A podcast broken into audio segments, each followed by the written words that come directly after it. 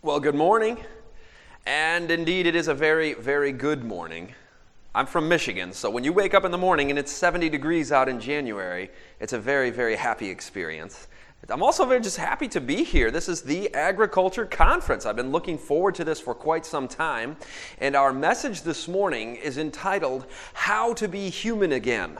And I have a lot of information in a short period of time, so we're going to dig right in open with prayer, and let's open our hearts and our, and our minds and our ears to what the Lord might show us this morning. Let's pray. Father in heaven, we thank you so much for the goodness of Jesus and his ways. We thank you for having our best interests at heart, for knowing how we can thrive most in your kingdom and your design. We ask for an awakening. We ask that you would give us motivation, desire, and a love of the truth, of the truth of Jesus and the ways of Jesus. We pray this in Jesus' name. Amen. I want to take you way, way, way back, and then we're going to zoom all the way forward through the history and look at what a potential near future scenario might look like. But let's go all the way back to in the beginning. God created man in his own image. In the image of God, created he him, male and female created he them. You know the scriptures well from Genesis, but have you ever noticed this is mankind at our best? This was fully human. God's design for humankind, no sin, in this beautiful setting prior to the fall. Now, I'm sure it's not lost on the attendees of the AdAgra conference that Adam and Eve were placed in a garden. They were given agricultural labor as their occupation tend this garden and keep it, naming the animals, the care of plants and animals. Originally, God's plan and design. Notice this was not the city of Eden. This is not Adam and Eve have been placed in the Eden townhouses in downtown Edenville. Now, this is not even Eden Estates in the suburbs. This is the garden of Eden. So man was at his best in a country living setting doing agriculture. Now, contrast that with just a couple of chapters forward. You get the fall of mankind, you get the first murder, you've got Cain. Cain's genealogy is the genealogy of those who became the children of men, and then the whole world became filled with wickedness, and the only thoughts of man was only evil continually that was a sorry state of affairs for humankind. How did it get there? What was the very first thing it says in Cain's genealogy? Have you ever read it in Genesis 4, verse 17? It says the first thing he did after he was banished, after his murder, he had a son who built a city. A city. Interesting. Do you see the contrast being drawn? Adam and Eve in the garden. Cain and Cain's genealogy, those who concentrated in cities. They became those who were responsible for the necessity of a flood to come upon the earth. Speaking of which, continuing on in the story, we get to Noah. You know that Noah's occupation for many years, of course, is that he was a shipbuilder. But what about after the flood? Do you know what Noah did for a living? Genesis 9, verse 20 says that he was an husbandman, a farmer, a man of the soil. So God's holy line of people continuing the process of being close to nature, close to the earth, seated originally in the Garden of Eden, carrying on this tradition in contrast with those of the world in the antediluvian and the postdiluvian world.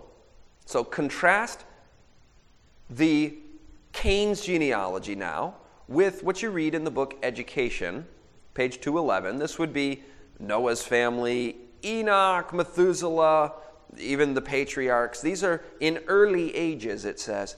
With the people who were under God's direction, life was simple. They lived close to the heart of nature. Their children shared in the labor of the parents and studied the beauties and mysteries of nature's treasure house. And in the quiet of field and wood, they pondered those mighty truths handed down as a sacred trust from generation to generation. Now, before I read the last sentence in this paragraph, notice the context. In early ages, way, way back then, they lived close to the heart of nature and they labored in such setting, and such training produced strong men. Such training, what kind of training? Well, of course, agricultural work, living life as a family, passing down the sacred truths to your children. That training produced strong men. At the same time as, as we heard Cain's genealogy, here you've got Noah, you've got the folks in early ages. Here's another example from these very early times the Tower of Babel. Do you see the two histories kind of running parallel to one another? Notice the Tower of Babel, people again concentrating in a megaplex with this massive building project of a tower that would go to the heavens. You, you, you don't get much more urban than that in the ancient world. Fast forward now to the time of Abraham, Isaac, and Jacob.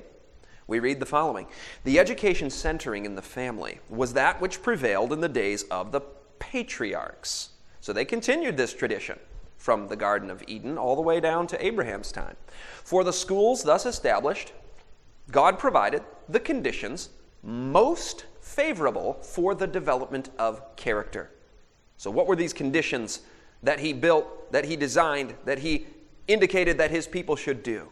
The conditions were it says, the men who held fast God's principles of life dwelt among the fields and hills, they were tillers of the soil and keepers of flocks and herds. And in this free, independent life, with its opportunities for labor and study and meditation, they learned of God and taught their children of His works and ways. Isn't that a beautiful picture from the book Education?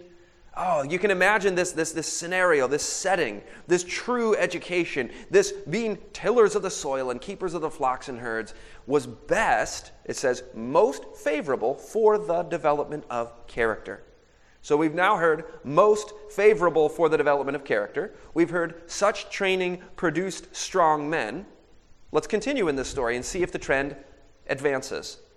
In God's plan for Israel, every family had a home on the land with sufficient ground for tilling.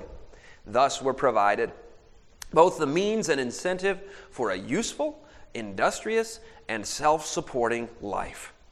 And listen to this part no devising of men has ever improved upon that plan. That's from Counsels to Parents, Teachers, and Students, page 275. Did you, did you hear it though?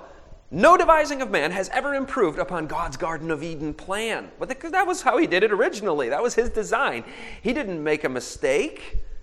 This training produces strong men. It is the training most favorable for development. And no devising of man has ever improved upon that plan. I think you're getting the picture. Country living, agriculture as a key part in the broader picture of how we live as followers of the Most High. Now, of course, mankind in our age has tried to improve upon this plan. We say, well, we've got a, a bigger, better idea here. Most prominently, the two just tools, weapons in Satan's arsenal to divert people from God's original plan and design for them. The two things that I spend a lot of time talking about in seminars that I do Media on the Brain, of course, the seminar Schooled, which is the subtitle The Deliberate Agenda to Destroy Individuality, Reduce Intelligence, and Re Engineer Society. Why emphasize these points so much? Because these are the things that are capturing the minds of the children from a very early age. I want to spend some time talking about these in this session, and then at the end, we'll circle back around and see God's plan in action and how it's working today. But if you go back in the history just a bit to the origins of, we'll start with the schooling piece, and then we'll talk more about media after that. But 1913 was the year. And the organization funding the public school system in America, which was under construction at that time, 100 years ago, it was the John D. Rockefeller Education Board. Now, we'll talk more about the history and the industrialist and what was going on, but I just first want you to hone in on the urbanization aspect of this. Listen to this statement from the Rockefeller Education Board about what they were trying to do when they built public education in America. In our dreams, we have limitless resources and the people yield themselves with perfect docility to our molding hands.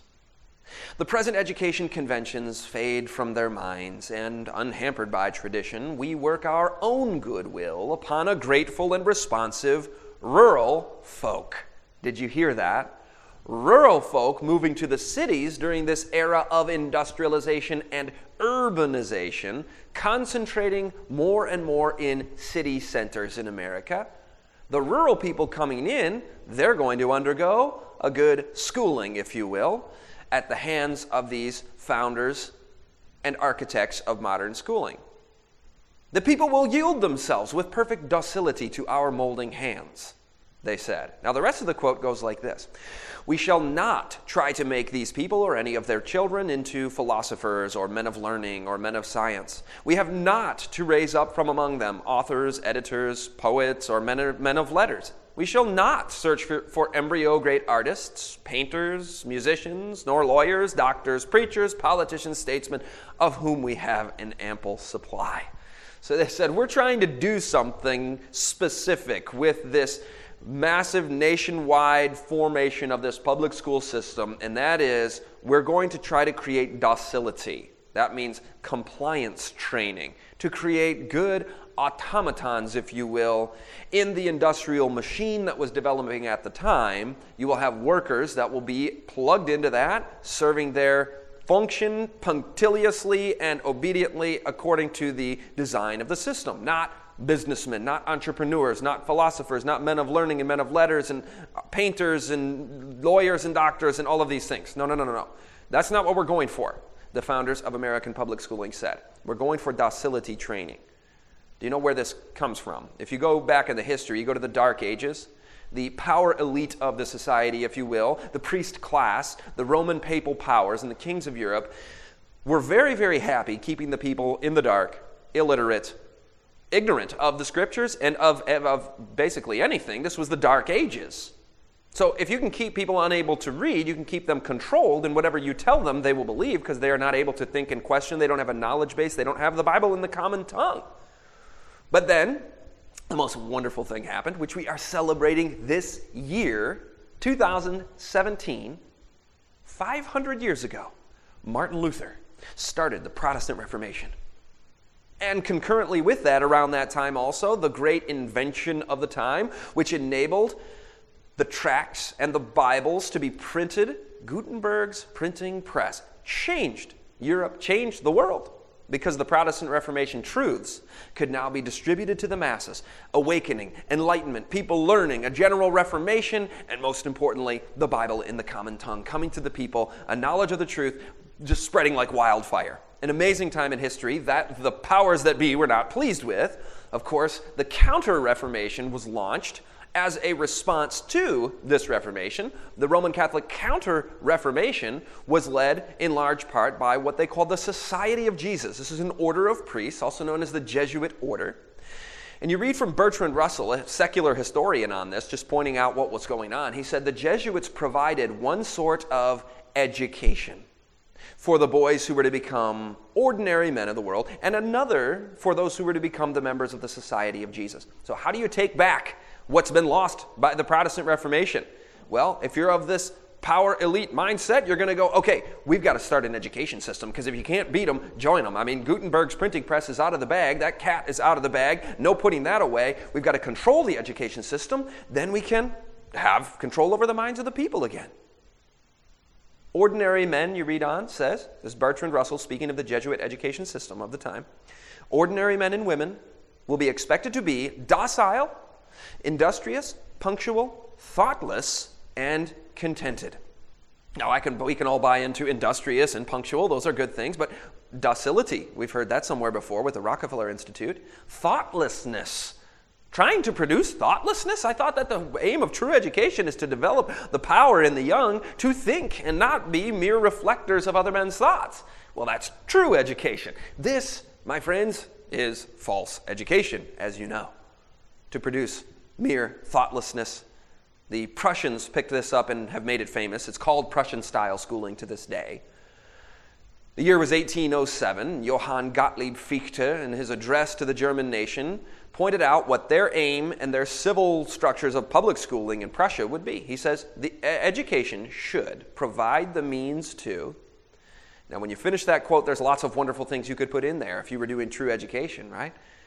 Education should provide the means to bring children into a knowledge of salvation and the everlasting gospel of Jesus Christ, to train missionaries, to train for practical life, to develop character. Uh, all these wonderful things, right? But here's what the Prussian schooling mindset said 200 years ago education should provide the means to destroy free will. If you want to influence the student at all, you must do merely more than merely talk to him. You must fashion him and fashion him in such a way that he simply cannot will otherwise than what you wish him to will. Destroy free will. Now, what does that have to do with modern times? Is this something that's just part of ancient history, the 1500s and these, these old industrialists and the Prussians and their history? No, this went global.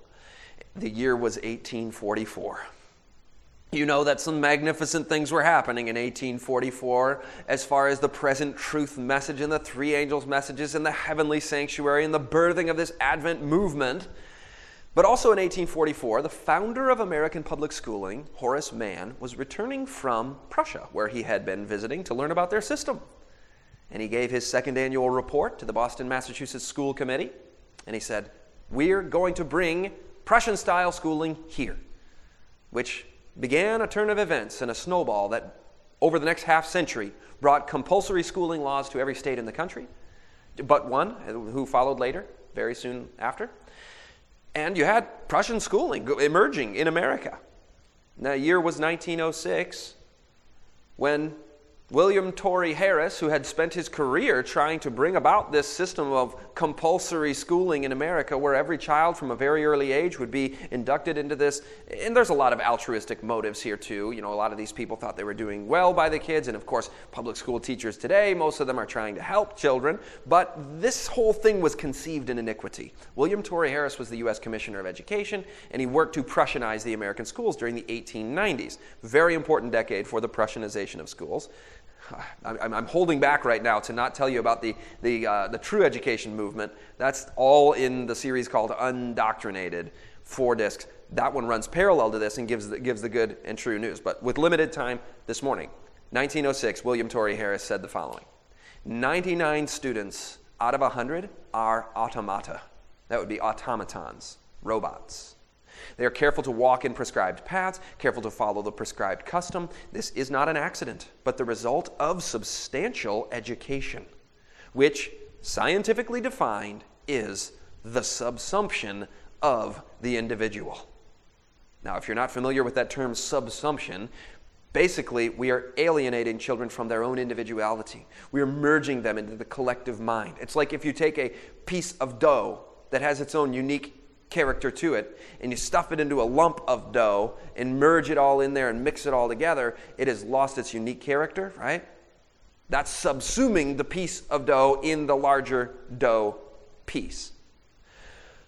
We're going to subsume the individuality of the children. And he says, We've done it. Uh, this, is, this is what education is. We have the, the scientific definition of education is to subsume their individuality, and we've done it. 99 students out of 100 are now automatons. They've actually done recent research on this to see uh, what, what, what age groups have what kind of skills to think independently, creatively, what they call being a creative genius or divergent thinking. 98% of children aged 3 to 5 scored as what would qualify as creative genius. 98% of them. After five years of schooling, though, they retested these same children and, and what they all had, virtually all of them had naturally as an endowment from God. We are given a power akin to that of the Creator, the power to think and to do. And it is the power of true education to develop this power in the young so that they will not just be reflectors of other men's thoughts, but they will be thinkers. But what does false education do? It goes from 98% of children aged 3 to 5 having this creative genius innately after five years of schooling, they retested the same children, and only 32% still had that same ability. After five more years of school, only 10% still had that same ability. And by age 25, they found that only 2% of the population remains as divergent thinkers. Is that not tragic and sad? The, the individuality of humanity, I mean, this session is called How to Be Human Again. Do you understand that this is a system that is seeking to diminish our humanity, our image bearing nature of God? It's trying to create an automatized population of people and individuals that are no longer able to think. 2% of the population remain as divergent thinkers. So William Torrey Harris was pretty close. He said 99 out of 100. Recent research says it was 98 out of 100, but either way, the picture is pretty bleak. Harold Rugg, in his book The Great Technology in 1933, pictured this dystopic future in which we now live, and he called it the scientific reconstruction of our social order. In other words, we're going to build a new society. We're reconstructing it. We're tearing down the old, building a new. Remember the rural folk now, they're coming to the cities and we're going to do this thing differently. Their old ways of education, nope, we're going to teach them docility. Here's how Harold Rugg put it He said, A new public mind is to be created. How? Only by creating tens of millions of individual minds and welding them into a new social mind. Singular groupthink, the collective, what Edward Bernays called the group mind.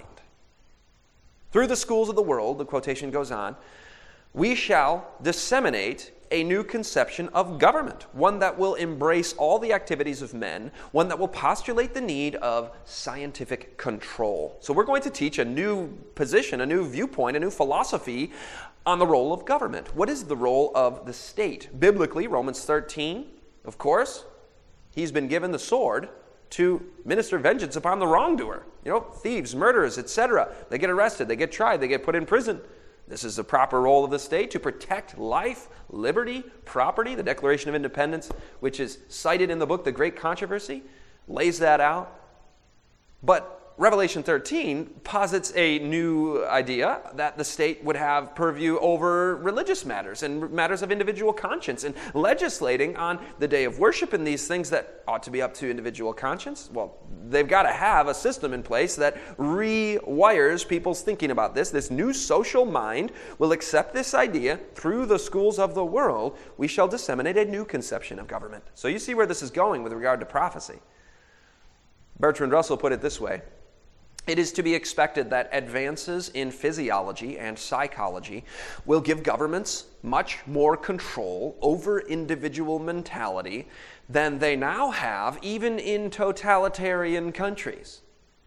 Fichte laid it down that education should aim at destroying free will, so that after pupils have left school, they shall be incapable throughout the rest of their lives of thinking or acting otherwise than as their schoolmasters would have wished. Diet, injections, and injunctions will combine from a very early age, notice that, from a very early age, to produce the sort of character and the sort of beliefs that the authorities consider desirable, and any serious criticism of the powers that be will become psychologically impossible. There's so much to be said more on this topic of worldly schooling and the history and the current implementation of it. I've got three hours on it. It's on the DVD set called Schooled. I won't say anything more on it. But do you, do you see now why this statement from Fundamentals of Christian Education, page 470, is so important? I beg of parents to place their children where they will not be bewitched by a false education. It's bewitching, it's satanic, it's a demonic spiritual plot it's not just human beings doing these things. This is the devil's agenda from the very start. Here's the beautiful part of the quote Their only safety is in learning of Christ. He is the great central light of the world. All other lights, all other wisdom are foolishness. Amen to that, right? But how about this supposed light? The dawn of modern media and entertainments. The year was 1844. And the telegraph. The first telegraph ever was sent in 1844. Now, you might say, well, there's nothing wrong with a telegraph, and there's certainly nothing wrong with, with, with, good schools. And so, this 1844 concept is about how the devil is getting involved in these two very things that God wants to use for good. He wants true education, He wants good schools, right? We also can use modern media in a very positive and beneficial and God glorifying and soul winning and earth changing way. But 1844 was the birth of that beginning of the very first of the telecommunications, where you can communicate instantaneously, simultaneously, across distances with that telegraph. which set into motion a series of events which became modern media and telecommunications, which today, of course, as you know, is being used not only for good, but 90 plus percent of that out there in the entertainment world, especially. George Barna put it this way media exposure has become America's most widespread and serious addiction. So, this is a big, big problem, isn't it? 96.6% of toddlers and preschoolers are now using mobile devices. And the American Academy of Pediatrics came out and said, you know, we're realizing that we can no longer really make recommendations on screen time like we used to be able to because screen time has just become time. They're synonymous. People are basically swimming in media all day, so they said we're dialing back and, and, and, and reducing some of our recommendations. They used to say no, no media for children under two and now they're saying, well, we, we, we take that back because everybody's doing it anyway. 96.6% of toddlers and preschoolers are using mobile devices. Total screen time for the average American child is over 53 hours per week. Teens now consume nine hours of entertainment media per day. By the way, it's easy to harp on the teens because that is an obscene amount of entertainment media. And that's, that's, there's also um, academic media on top of that. But the recent study that came out floored me. Parents are spending nearly eight hours per day on entertainment media. A total of nine hours and 22 minutes, and about 90 minutes of that is for work. So that leaves just under eight hours of entertainment media for parents. Wonder where the teens get the idea from, right? The average young person racks up 10,000 hours of video gaming by the age of 21 and 5 million gamers in the United States are spending more than 40 hours per week playing video games. Now, I've been sharing these statistics and these numbers for quite some time, and it's, it's huge. It's, it's all encompassing, but it's almost to the point where the number of hours is becoming an irrelevant, outmoded uh, concept and way of looking at this because we're so immersed in it 24 7 now. It's a new way of life. We're starting to become just sucked into this, this vortex, if you will, of constant media. Three quarters of UK children spend less time outdoors than prison inmates. Survey finds. Three quarters of the children spending less time outdoors than prison inmates. Is that not an appropriate and applicable fact for our conference here where we're thinking about how to restore God's original design for humanity and how we live? Agriculture, outdoors, country living. Three quarters of the kids are in a virtual prison. This is a counterfeit reality. The virtual reality is another place we go now. It's a new place we live. We immerse ourselves in the social media culture, and our minds and our, and our, and our thoughts and emotions go there. And the entertainment and all of it. And it's from a very early age. The picture speaks a thousand words. For those listening to the audio, it's a baby in a bouncy seat with, of course, the iPad attachment. That's not made up. This is not satire. That's an actual product out there. The average child will spend more time watching TV by the age of six than he will spend in conversation with his father in his entire life. Will this training produce strong men? Is this the most favorable thing for our development? Has this devising of man improved upon God's plan? Of course not. Going back to those original quotes, we've got to get back, get back to God's plan. What are we doing to ourselves? When we're raised, uh, we're raising our children in this they are raised by screens and raised in desks. They're immersed in this state of inactivity, passively viewing these things or punching the video game on the iPad or whatever it is from 96.6% of the toddlers doing it. Children now are not learning practical skills. How about this one from the Telegraph? Children learn to tie shoelaces later than ever before. Today's children may be whiz kids at high tech gadgets, but they now learn to tie their shoelaces at a later age than ever before, a new report has found, even as late as 9 to 10 years old.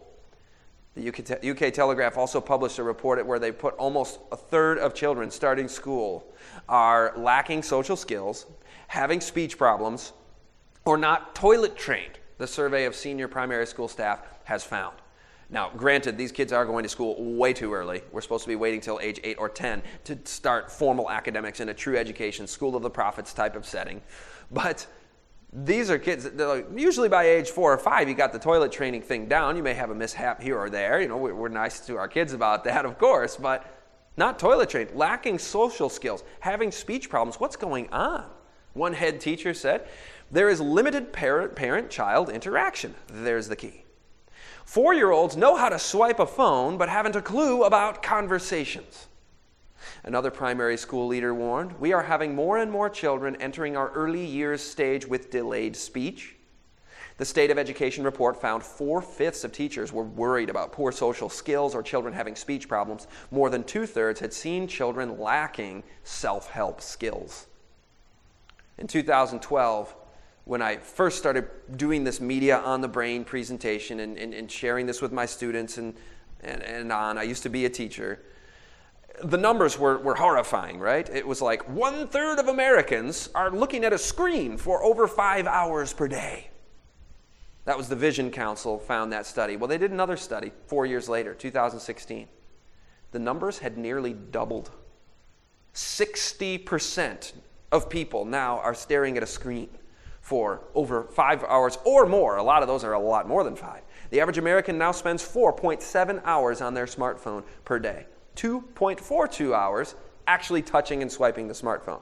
So if you're all up close with the phone like this, I mean, your eyes are, are, are, not, that's not how we were designed to live, right? With all this near work and, and, and focus in on that, on the, on the small text of the, of the phone and, and going this way and that. Well, what they've seen is a 37% increase in myopia, in, in nearsightedness, just in recent years. When you look at Asian rates or East Asia, where they're very much immersed in this technology, 90% myopia rates. And it's changing literally our physiological structure, our skeletal structure. A lot of the, the chiropractors and the physical therapists and the pediatricians and all of them are worried about the development of children who are hunched over like this all the time. They're getting more and more cases of hyperkyphosis, or what they just call kyphosis, the curvature of the upper spine into the neck area. A major problem that they're concerned about, which impacts digestion, the lungs, all of it when you're hunched like that. We've got some good counsel on that actually in Spirit of Prophecy. But in today's day, I suppose we're going to have to uh, update that, that old evolution chart. I mean, you remember that, that silly thing with the, with the shadow images of the monkey first? He's on all fours like this. And then, then he gets up and he's kind of like that. The second picture is a monkey up like this. Then the third picture is like Neanderthal man, kind of over like this a little bit.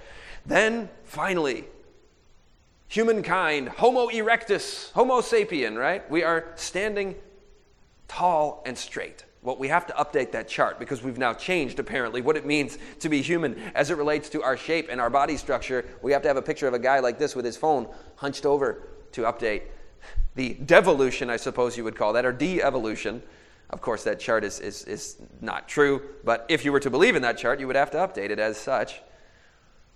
In a recent survey, internet connection outranks hot water and daylight in the things that millennials value most for quality of life. Did you hear that? You rank the things that you want for quality of life. You know, running water, indoor plumbing, all these things. Okay.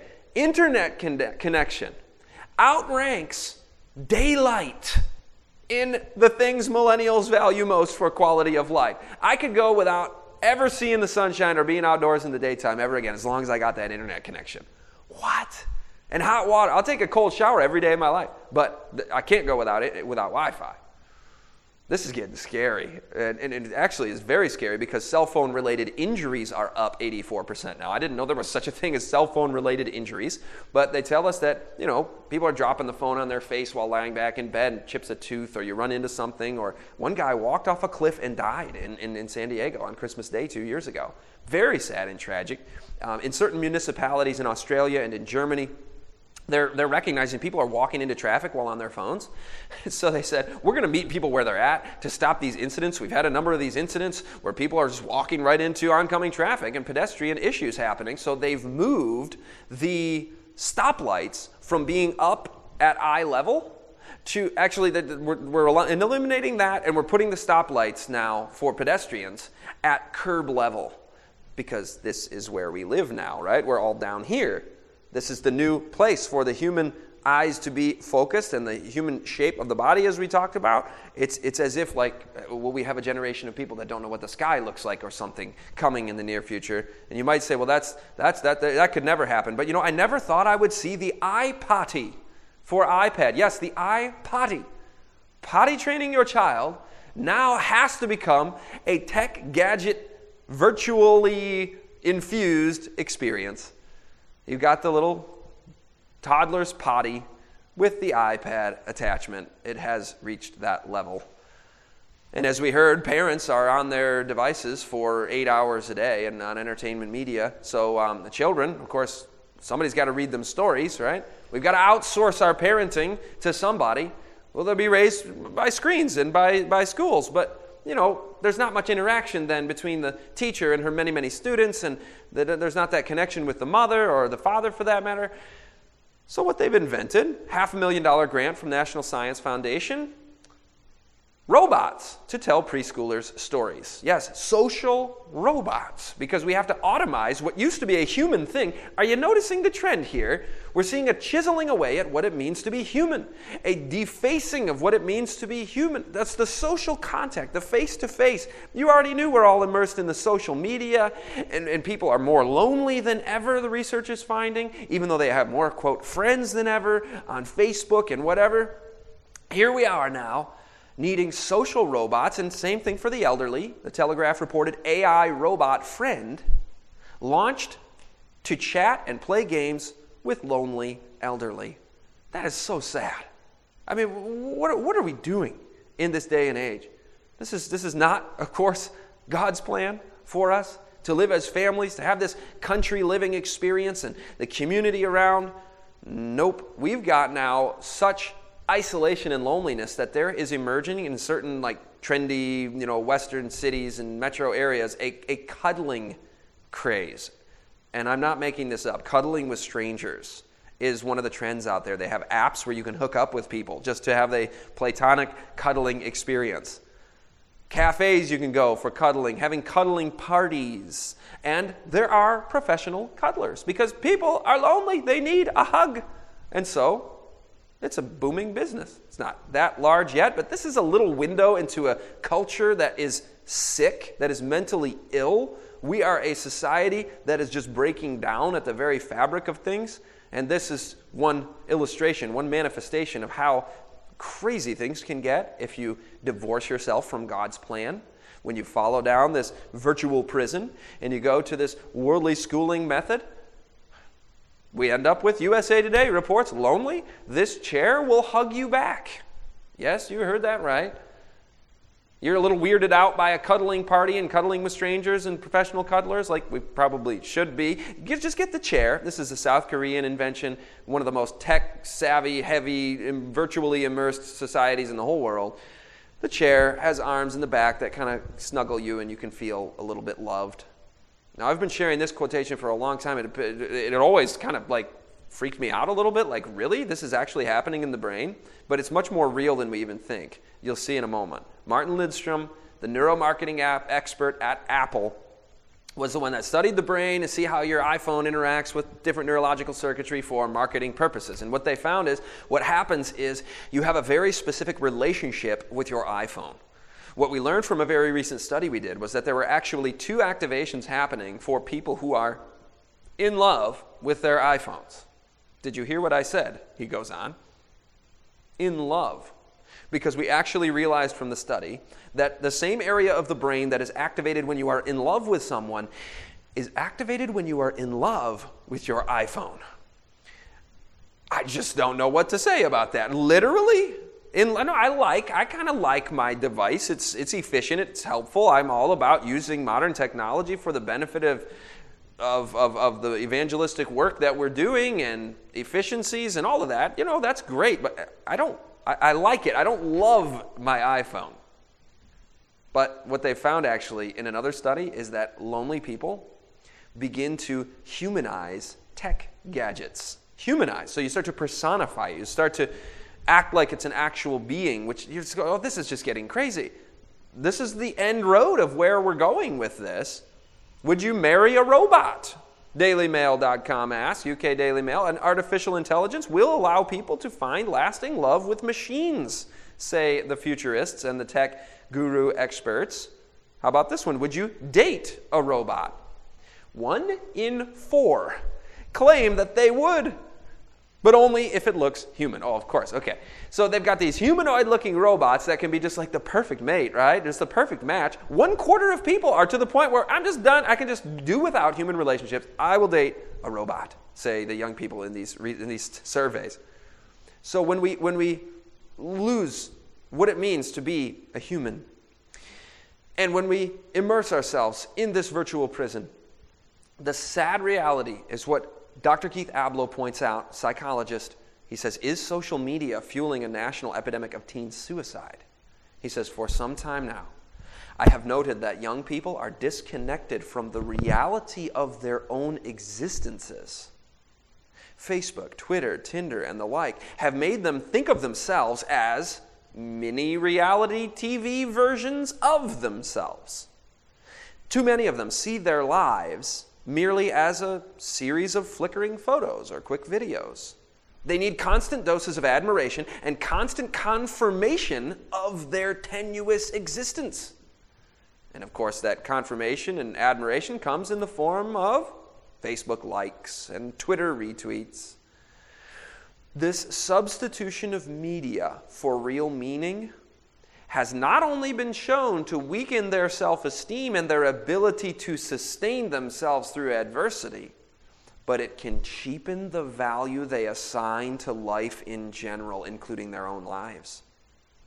If all the world is a stage of pixels, and young people see themselves as their tweets and Snapchat photos, then taking a fistful of pills could seem like no more than the equivalent of shutting down a Facebook account or turning off an iPhone. Does that not make your heart break? A generation so disconnected from reality, from God, from others, even from an understanding of who they are. We could go on with these things, but, but human labor is one aspect of this, part of what it means to be human. Second Thessalonians 3, verse 10 If any would not work, neither should he eat. the Lord has designed it so that we must work, labor, in order to earn our keep. But the economic minds and the tech guru minds of our time are asking a pertinent question Will humans need to work for a living in the near future? Already now, you've, you've heard about this for decades. The, the robots, the AI technology going to do all these jobs. We're kind of starting to live in that future right now. This is a robot of Domino's Pizza delivering pizzas, robots now doing the pizza delivering. Pizza Hut, the same thing in some countries in the world. Then here's a headline for us at the Ag Conference Washington Post This robot is a better gardener than you. Well, what if everything became mechanized? Even the, the, the ver- most close to nature human experience of growing our own food that God has designed us to experience. So much part and parcel of what it, what it means to live by God's design. The Garden of Eden, remember all that? What if we had all of that? And I'm all about, by the way, using machines, using labor saving devices. We all ought to be all about that, right? I mean, efficiencies, increased productivity, that's great. But at some point, we slide into eh, this, this, this thing of the robot is better at gardener. The, the, the AI technology will cover everything. And they're saying within the next couple of decades, literally half of the jobs on planet Earth today will, be, will not exist. Humans won't need to do them because we will have the technology doing the work. And so they're flirting with this idea in economic circles and in public policy circles. In fact, it's already in place in Finland. It's called universal basic income.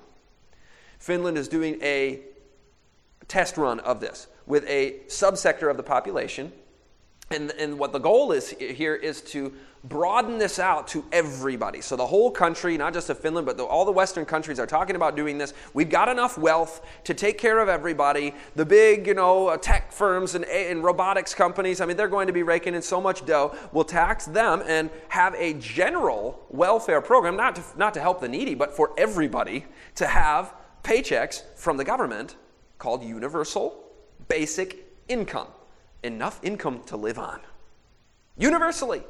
So nobody will have to work. I mean, you can work on top of that and earn more if you'd like, but you don't have to. Do you see how this might be also altering and debasing part of what it means to be human. I mean, we'll just sit and play video games all day, right? And many people would make that choice under such a setting when there's no necess- there's no incentive. There's no they're not necessitated. There's no necessary need here to actually work in order to earn a living. Google Robot is the end of manual labor, so it's not just earning a living, it's household duties, it's anything. This is CNBC reported this. The experts are saying it's super eerie. In, in 10 years, the idea is going to be would you let this robot put your kids to bed? Would you let it change your kid's diaper? That's how fast this is going to advance, they say. It's picking up packages right now. These are things, these things are going to be walking down the road 10 to 15 years from now. Delivering pizzas, they're actually already doing that. They're going to be in your office, moving packages around, etc. You, you get the idea. But did you hear the part even about the, the being done by robots? This is absolutely unthinkable they're actually talking about these are conversations we're going to be having. And many people have so seamlessly just merged their lives into the virtual, into the, into the tech, into the social media. When you, when you merge these two together, there's no, there's no distinction between the real and the virtual, and we can just bring the two seamlessly together. This is as crazy as it sounds. Into by the 2030s, from if you ever heard the name uh, Ray Kurzweil, he's a, he's a futurist, he's a big tech guru guy, and he says that, that by the 2030s, human brains are literally going to be able to connect to the cloud. Using little nanobots swimming around in the capillaries of our brain, we can just think into the internet. We can download and back up our thoughts, send emails and pictures with thoughts. I mean, that is futuristic, right? I mean, this is like out of a sci fi novel, but he's saying this is a reality in the next couple of decades. The technology will be there and give it another couple of decades and it could become ubiquitous. Elon Musk refers to it as neural lace. He's another you know, tech guy with Tesla.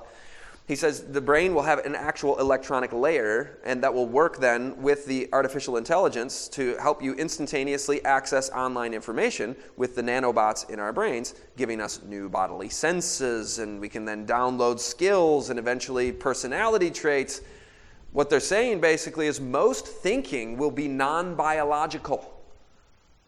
Uh, this is basically the end of what it means to be human, right? I mean, if our brain is now wired directly in to this, they call it we're going to become godlike. But of course, we have to surrender our humanity first. Our autonomy as physiological spiritual beings has to be surrendered. But, but I wonder are we already on that slippery slope? Is the phone always on? Is it always available? Are we always picking it up and swiping it when there's nothing else to do and you just have a moment of, hmm, nobody's saying anything, doing anything? You just pick it. Why did I just do that? Why didn't it didn't give me an alert? I'm just constantly needing to go there.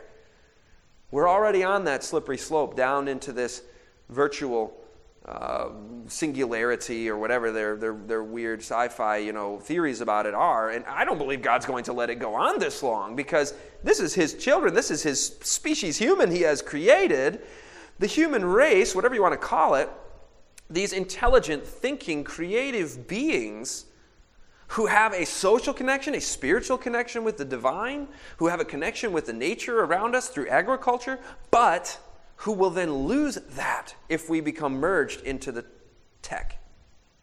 Is technology causing us to evolve into a new species? Expert believes superhumans called Homo Optimus will talk to machines and be digitally immortal by 2050. Don't count on us being around in 2050 becoming gods. Doesn't this kind of sound like Isaiah 14, by the way? I will be in the position of the Most High, I will be like God. He says to Eve, You will be like God. This is just the latest manifestation of it. So, how can we become human again? That's the ultimate question. You've seen the worldly schooling agenda creating unthinking automatons. You've seen the worldly media just, just enveloping us into this virtual prison and saturating our lives into this cyborg future. How can we retain and recapture our humanity. Now, this statement absolutely floored me. When you think about what kind of a generation we want to be finishing the work, what do we want for our young people and for all of us to be like? It says, how about this? A more elevated class of youth. I'm going to give you the end of the quote, then the beginning. You'll see how you produce this more elevated class of youth to come upon the stage of action, to have an influence in molding society. They would have perseverance, fortitude, and courage to surmount obstacles. And they would have such principles that they would not be swayed by a wrong influence, however popular that wrong influence might be. Okay, that was the end part of the quote from Testimonies, Volume 3, page 156. Here's the first part. So, so what produces that? Had there been agricultural and manufacturing establishments connected with our schools, and had competent teachers been employed to educate the youth in the different branches of study and labor, devoting a portion of each day to mental improvement and a portion to physical labor, there would now be a more elevated class of youth to come upon the stage of action to have an influence in molding society. They would have perseverance, fortitude, and courage to surmount, surmount obstacles and they would have such principles that they would not be swayed by a wrong influence, however popular. Now that blew me away. I didn't expect that. this said, if we had agriculture and manufacturing work and labor, in other words, if we lived the true education way, where we divide the manual and the mental, where we have some physical, real world, three dimensional labor, activity, manual things, and it mentions specifically agriculture then we would have a more elevated class of youth who have fortitude, who have principles, who have perseverance, who have courage to surmount obstacles. I never would have thought that as a former teacher. I taught for 11 years and I, you know, learned about how the worldly schools do things. And I never would have, in my wildest imagination, pinpointed agriculture as a key component in developing this in the youth. Now, if you're hearing this going, okay, well, I'm not in school, this is great for the kids, and okay, so moving on with me. No, no, no, no. It says in the book Education that true education has to do with, quote, the whole period of man's existence. So that's your whole life, and frankly, for eternity. So if you exist, the whole period of man's existence, if you exist, true education is for you. Living by God's design as He created in the Garden of Eden, and the many multifaceted aspects of what that looks like in practice, including agriculture, is for you if you exist, because true education is for the whole period of man's existence. Now, what you're going to hear in the subsequent uh, quotations here, and principles and studies and findings, is some of what's in the series called Undoctrinated. The subtitle of that one is How Home Education and Schools of the Prophets Will Produce the Last Generation.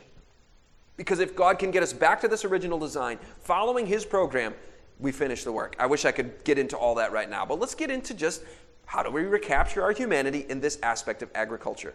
First of all, Mrs. White in Education, page 207, spoke out against the Prussianization of the schools where the children were put in at a very early age, long school days, long school years. She wrote, Here in the classroom, little children have to spend from three to five hours a day. She was aghast. Three hours a day? For little children in the classroom. Where I come from, that's called a half day, by the way. Hey, we're out by 11:30 and we're off off for the rest of the day. But this was something that was not considered healthy. Parents, inaction is the greatest curse that ever came upon youth. You think about those screens and those desks and this 24 7 experience of just being sedentary, being in a classroom, being involved in media, the greatest curse that ever came upon youth. Education 208 children should not be long confined in, within doors. Now, we're talking about different age groups here as well. I mean, if we're talking about toddlers through age 8 or 10, we're not even doing the schoolroom thing yet at all. Formal academics comes later. So that's the early years. But then the little children who are of school age should not long be confined indoors. And then once we get to youth age, 12 and older, we're looking at a 50 50 mental and physical labor proportions. And we'll see if we're going to err on one of those, which side you should err on. But listen to what the great teacher did capital T, Jesus. The great teacher brought his hearers in contact with nature, that they might listen to the voice which speaks in all created things. Oh, isn't that beautiful? And as their hearts became tender and their minds receptive, he helped them to interpret the spiritual teaching of the scenes upon which their eyes rested. So we should teach. Same way. In their gardening, question them, question the children and youth as to what they learn from the care of their plants. As they look upon a beautiful landscape, ask them why God clothed the fields and woods with such lovely and varied hues. You get the idea. As parents and teachers try to teach these lessons, the work should be made practical. Let the children themselves prepare the soil and sow the seed. As they work, the parent or teacher can explain. Now, I'm bullet pointing these, so you'll see on, this, on the slide, this isn't exactly how it looks in the book, but it's the same words. I want you to think through all of these items. So the children are doing their gardening, they're planting the seed, and as they work, the parent or the teacher can explain the garden of the heart with the good or bad seed sown there. And that as the garden must be prepared for the natural seed, so the heart must be prepared for the seed of truth. The attention required in transplanting, that not even a root fiber shall be crowded or misplaced. There's another one. The care of young plants, the pruning and watering, the shielding from frost at night, and sun by day, keeping out weeds, disease, and insect pests, the training and arranging. We've got a good bullet point list, right? And these not only teach important lessons concerning the development of character, but the work itself is a means of development. How to be human again, here you have it. And the lessons taught prepare the worker to deal more successfully with other minds. Isn't that beautiful? So, agricultural work has a practical benefit. You've got food to eat, right? You're learning how to do something productive. It's a means of physical development, it's a means of mental development. It teaches spiritual lessons by the object lessons therein, and it prepares the gardener to win souls. And you could go on and on and on. How about this? You could have a whole conference on the subject. Now, this next quote is one that really is one of those eye opener quotes. It's been a special focus for me as I've done this new series called Second Beast Rising, which was just released this month, the first volume of it. The rest is coming. And we are rapidly nearing the final crisis in this world's history. If you're not seeing it around us, we're not, we're not paying attention to the signs of the times because you look across the board global crises of every magnitude from the pestilences, from the natural disaster, from the geopolitical strife, wars and rumors of wars, a cultural collapse disorder like we've never seen before in history. We are rapidly nearing the final crisis in this world's history. What does that have to do with agriculture? Well, it's uh, the rest of the quote in Counsels to Parents, Teachers, and Students 56 says, and it is important that we understand that the educational advantages offered by our schools are to be different from those offered by the schools of the world. You see, it's not just about learning reading, writing, arithmetic. This, this is about preparing us for the last days. Part of that being a practical education in doing things that are real and productive to, to feed people in times of global crisis. It says a thorough understanding of useful labor is due their children, that should misfortune come, they could stand forth in noble independence, knowing how to use their hands. If they have a capital of strength, they cannot be poor, even if they have not a dollar. Then, how important that every youth be educated to labor, that he may be prepared for any emergency. And there's one coming. So, if we don't have a practical education with useful skills being learned, most importantly being agricultural skills, I've got a bullet pointed list here of Testimonies, Volume 3, education, some different statements. If we don't have an education that is practical, people are referred to as educated dunces. Now, that's not trying to be mean. I include myself in that because I had the traditional, conventional, worldly schooling and am still learning some basic practical skills myself. And really, what it says is it's a failure. Testimonies 3, 153. And by the way, I'm not citing every, every quotation here. Just get the PowerPoint, look it up. All the citations are there. Look them up. You can Google them, whatever. Put, look it up on your E.G. White search app. But it, it, if we have a non practical type of, you know, only theoretical, only just academic, not useful academic curriculum, it's a, it's a failure of an education. Those who come out of that will be educated dunces. They will be, quote, out of touch with life. There's another one. They will be unprepared for real life. And sooner or later, they will be misled. That's pretty serious in terms of the deceptions coming our way. It's also referred to in counsels to parents, teachers, and students as a farce and a waste of money. Wow, those are some strong terms. We've got to have a practical type of education for our children and for ourselves. It says they should be taught that the discipline of systematic, well regulated labor is essential, not only as a safeguard against the vicissitudes of life, but also as an aid to all round development. God put Adam and Eve in the Garden of Eden for a reason. When we live this labor life with the mind, with the academic, but we're dividing it equally, we're doing it in a balanced way, it's good for all round development. That's how God created us to be. Even if it were certain that no one, that one would never need to resort to manual labor for support, still he should be taught to work. So it's not just for that emergency type of thing where you know you want to grow your own food. No, it's we all ought to do it because it's good for all-round development. What they found actually in research, children who garden regularly have greater self-confidence, self-worth, sense of self-worth, greater patience, greater perseverance, greater learning ability. They they perform outperform their peers in reading, math, spelling, written language, all the academic subjects. Isn't that interesting? Because they work with increasing energy, the mind is more balanced and well rounded, they become more intelligent, character development, self confidence, self worth, perseverance, all of it improves the more with, with, with children who garden versus those who don't. The research has shown what Spirit of Prophecy said is correct.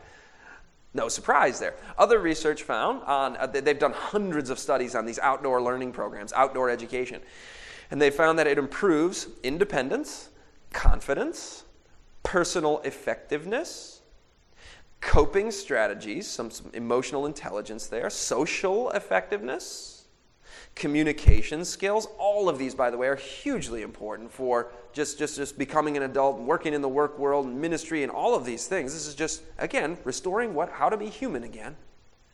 And outdoor learning programs also produce higher achievement in reading, writing, and math. So, how do you get better at reading, writing, and math? Do a little bit less reading, writing, and math and do outdoor learning programs and gardening. And then you do those things while you're doing these as well. You're reading up on your gardening. You're doing some mathematical things as you're calculating your, your crop and your, your garden size and all of this. It's not to divorce from the academic learning, but to do some fusing and to do some balancing. Green spaces, the Guardian reports, improve school children's mental development, study finds. Well, that's probably no surprise. It boosts short term memory just by having vegetation around the school. This isn't even a country setting, but you get benefits from mental development by having some trees around you. Who would have thought? Only the student of the Bible thousands of years ago. Green spaces make kids smarter, the Atlantic reported. A new study finds that vegetation around schools cuts down on air pollution and boosts memory and attention. So, all the research is acknowledging this and finding this. In fact, even in the International Journal of Christianity and Education, this is an evangelical, you know, mainstream out there publication, and they're going, yeah, they call it a harvest of humility. You're going to love the first part of this quotation. But the reason I share this quotation is to show you the pitfalls of if we don't lead with this and we're the tail, if Babylon takes this and runs with it, it's going to enter into the distortions that you'll see at the end of the quote. But let's, let's appreciate and embrace the first part here. It says humility. This is from the International Journal of Christianity and Education, talking about agriculture and higher education.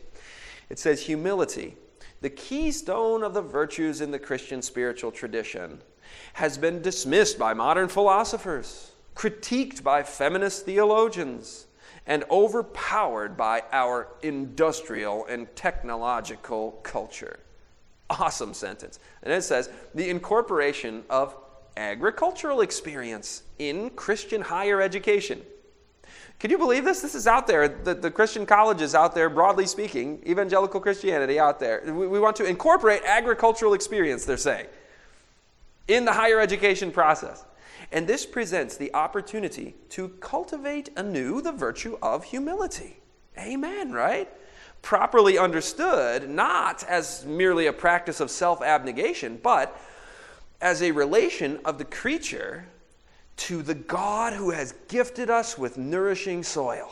That's great. He's given us this beautiful, nourishing soil. With of these ye may freely eat, with the vegetation and the wonderful, wonderful gift of agriculture. Now, the rest of it goes like this This is a God who has gifted us with nourishing soil and deified us in Christ. Uh, excuse me, what did that just say?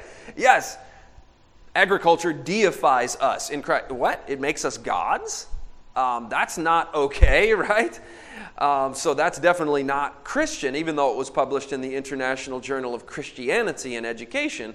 That was a Luciferian sentiment of Lucifer who said, I will be in the position of God. Uh, we, we can deify humanity. You can be a God unto yourself, your own God. Wait a minute, where did that come out from? So you get the idea. We want to be presenting this to the world, this beautiful truth, which the world is absolutely ripe for receiving everything these days. The trends are going local and organic and back to the earth and more traditional. Uh, old school is cool everywhere you go. And people are wanting to just escape from this virtual prison and this, this crazy technological culture we found ourselves just burdened by. So people want this truth. We've got to share it. We've got the privilege. We've got the blessing. So we've got this idea. Labor, awesome for all round development, especially agriculture. Listen to these quotes. God provided for them, meaning the, his people in the old times, just as for the dwellers in Eden, the occupation most favorable to development, the care of plants and animals. No line of manual training is of more value than agriculture. Some do not appreciate the value of agricultural work. These should not plan for our schools. Study in agricultural lines should be the A, B, and C of the education given in our schools. This is the very first work that should be entered upon. Let the teacher call attention to what the Bible says about agriculture that it was God's plan for man to till the earth, and the first man, the ruler of the whole world, was given a garden to cultivate. Let the teachers share the work with the students. A return to simpler methods will be appreciated by the children and youth work in the garden and field will be an agreeable change from the wearisome routine of abstract lessons to which the young minds should never be confined. Helpless, starving people could learn self support by learning agriculture. We could go on with quote after quote after quote after quote on this. It is important. And remember, it says in the book Education, page 30, that in the highest sense, the work of education and the work of redemption are one. So, education is not merely the classroom, the academics, the skills and practical things you learn. No, no, no, no. True education is synonymous with the process of redemption. So, we're all coming to a knowledge of salvation, a knowledge of Jesus Christ as we study His Word, as we study His works in nature, as we experience the development. Redemption is restoring what has been lost through the fall. Redemption is bringing us back to that original state, bringing us into Christ in me, the hope of glory and, and, and, true education is the process of that redemption, it says. In the highest sense, the work of education and the work of redemption are one. Well, what was Satan's goal? Mar the image of God in man, tear down what he has created in this beautiful human being. God's goal is to redeem, to restore our humanity that we had in the Garden of Eden. So, true education, the process of redemption, agriculture, the ABCs of true education, one of the first things you set out upon. You're seeing the importance of this now as the researchers are as well, to restoring people's mental health, not just you know intelligence and, and these other things that we saw earlier, and, and, character development, but also just mental health. Green spaces, BBC News, green spaces have lasting positive effect on well-being.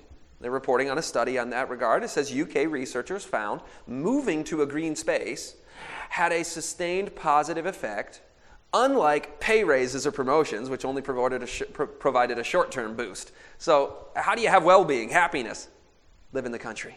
They call it green spaces. Connecting with nature offers a new approach to mental health care. A new study has been published by the, natural, by uh, the publication called Natural England, which reviews the benefits and outcomes of approaches to green care for mental ill health. PsyPost reported study finds trees are linked to the reduction of psychological stress. You think God knew what he was doing putting Adam and Eve in a garden and calling the patriarchs and men in early ages and designing this for Israel? His blueprint for living is what's best for us. And we might think, well, there's another thing I have to do. And it's, no, no, no. It's not a matter of that. God says, I have satisfied the desire of every living thing, and I have withheld no good thing from you. He, he He wants to maximize our happiness, right? He wants to make us have as much joy and vibrancy of life. Jesus said, I came to give you the abundant life, life to the full. When we walk with Him, just like Adam and Eve walked with Him in the garden in the cool of the day. Here's a statement in case you were on the fence on this. It says, If the youth can have but a one sided education, which is of the greater consequence? A knowledge of the sciences with all the disadvantages to health and life, so an academic focus, or a knowledge of labor for practical life, which includes, first and foremost, agricultural labor, as we saw. If you have to have one sided, which, which side uh, would, would, would, you, would you choose if it was going to be imbalanced one way? We unhesitatingly answer the latter. In other words, a knowledge of labor for practical life is more important. If one must be neglected, which in most cases it doesn't need to be. But hypothetically, if one must be neglected, let it be the study of books. As a former teacher, again, this totally reshaped my view of education. And that's why I put out the series, Schooled and Undoctrinated. Those two paired up, one exposing the worldly schooling program, and the other one, how we cannot be indoctrinated by the worldly schools, but undoctrinate, if you will, our children and ourselves from this worldly mold and frame of living that is so destructive to physiology, to mental health, to spiritual health. We can come into a better way. And yes, it's kind of radical sounding, but that's kind of exciting, right? When, when God bursts all of our preconceived notions, corrects our ideas, and we go, man, I was way wrong on that. It's exciting to come into a better way because you know things are going to be improving for everybody who lives this way. So, the challenge is before us. Are we going to take this blueprint and own it and say, I want to be, I want to be a part of it. I want to get out in the garden as, as one piece, one rather large piece of this Eden style living, the restoration of our humanity, redemption, true education living. We now, we be, now, we need now to begin over again. Reforms must be entered into with heart and soul and will. Errors may be hoary with age, but age does not make error truth, nor truth error. Altogether too long have the old customs and habits been followed. Every day we are making our history. Yesterday is beyond our amendment or control. Today only is ours. Though in the past we have come short of doing what we might have done for our children and youth, let us now repent and redeem the time. Though in many respects our institutions of learning have swung into worldly conformity, though step by step they have advanced toward the world, they are prisoners of hope. If they will listen to his voice and follow in his ways, God will correct and enlighten them and bring them back to their upright position of distinction from the world. Is that what we want today? Distinction from the world in the good sense. True progress toward God's ideal. True restoration of His original plan. That's what I want for myself, for my family, for all of humanity, God's blessed children, so many of whom are struggling under this burden, under this load, and this weight of, of what the modern world has brought us. It's a sad state, but we are prisoners of hope. Let's pray. Father in heaven, we thank you so much for challenging us, for stretching our imaginations a bit on how you might be calling us to live. And we know that we can trust you because you've sent your one and only Son, Jesus Christ.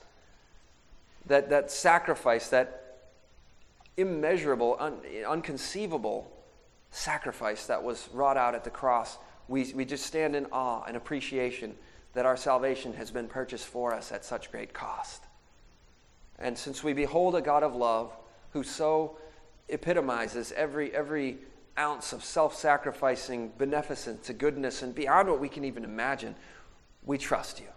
We trust you with our lives, and we ask you to direct us, to be inspired, to have hope, to have joy about living by your plan. And each person in their unique station in life, where, where they live and what they're able to do, we know that you just ask us to do our best and to cooperate with your outworking of our story and, and, and our journey that we, each of us are on. And we thank you for leading us step by step. Help us help us to step forward and to no longer, eh, if we've gotten in ruts and we've been stationary, to not be satisfied, not be content with the status quo, but to see a bigger, brighter vision of hope. And we know that Jesus is worth every sacrifice we can make so that we can be closer to Him. We pray this in Jesus' name. Amen. This media was brought to you by Audioverse, a website dedicated to spreading God's Word through free sermon audio and much more.